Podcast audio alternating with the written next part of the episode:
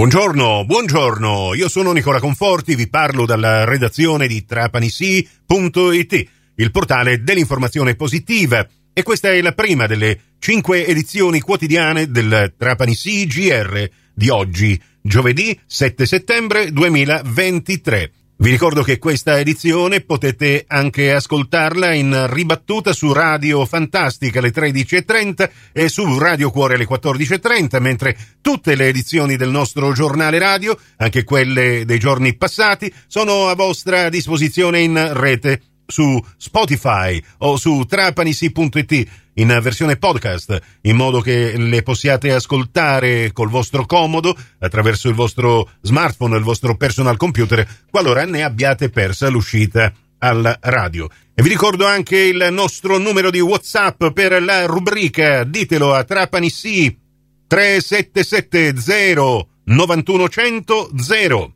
Veloce aggiornamento meteo, oggi previsto tempo prevalentemente soleggiato con giornata ventosa e temperatura che arriverà fino a 29 gradi nelle prime ore del pomeriggio. Il vento di Bora da nord-nord-est continua a soffiare e, e l'intensità raggiungerà anche i 31 km orari. Si attenuerà soltanto nelle prime ore della sera, il mare pertanto sarà poco mosso forza 2 per tutta la giornata con temperatura dell'acqua che arriverà a 23 gradi. E adesso apriamo il vostro portale di informazione locale, i titoli in primo piano ed è triste aprire con una notizia di cronaca che puntualmente vi abbiamo riferito questa mattina nell'articolo di Ornella Fulco che ci racconta di un altro femminicidio. Il titolo della notizia è omicidio, suicidio nel trapanese, uccide la ex e poi si toglie la vita. La donna è stata raggiunta da colpi di arma da fuoco. La donna era responsabile marketing e comunicazione per una delle principali cantine della Sicilia occidentale. Si chiamava Marisa Leo, originaria di Salemi. È stata uccisa dall'ex compagno Angelo Reina,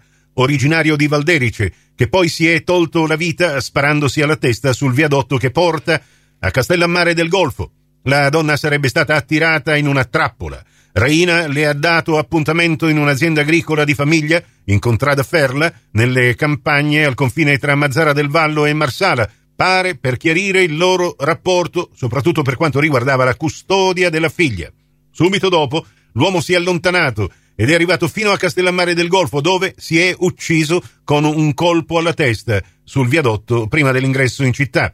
La polizia è giunta sul posto allertata da un cittadino. La salma di Marisa Leo è stata trasportata al cimitero di Marsala. Notizia che per la sua crudeltà purtroppo assurgerà anche agli onori della cronaca nazionale e che purtroppo ci rattrista notevolmente nella consapevolezza che questi problemi privati di famiglia Ancora nel 2023 non si riesce assolutamente, non dico a risolverli, ma almeno ad affrontarli cercando di dare aiuto e perché no anche consigli comportamentali, proprio per evitare questi gesti estremi.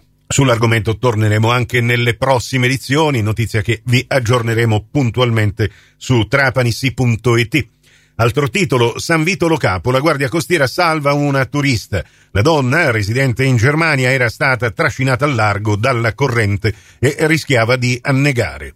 Trapani, un vigile del fuoco in pensione, salva una donna dal tentativo di suicidio. Ed anche in questo caso valgono le stesse considerazioni che vi ho espresso poco fa. Complimenti comunque al vigile del fuoco che col suo gesto provvidenziale di solidarietà è riuscito a mettere in atto un gesto di alta professionalità. Lui, capo squadra dei vigili del fuoco in pensione di Trapani, nella notizia apprendiamo che tutto ciò è accaduto nelle acque del lungomare Dante Alighieri a Trapani lo scorso 3 settembre il caposquadra dei Vigili del Fuoco, ormai in pensione Michele Ombrello, intorno alle 8.30 stava correndo eh, lungo il lungomare Dante Alighieri per il suo consueto allenamento, quando la sua attenzione è stata richiamata da altri presenti. Una donna galleggiava in acqua priva di sensi. Ombrello si è gettato in mare e l'ha riportata a riva dove le ha praticato il massaggio cardiaco e le altre manovre necessarie alla rianimazione. Nel frattempo è giunta sul posto l'ambulanza del 118 a cui la donna,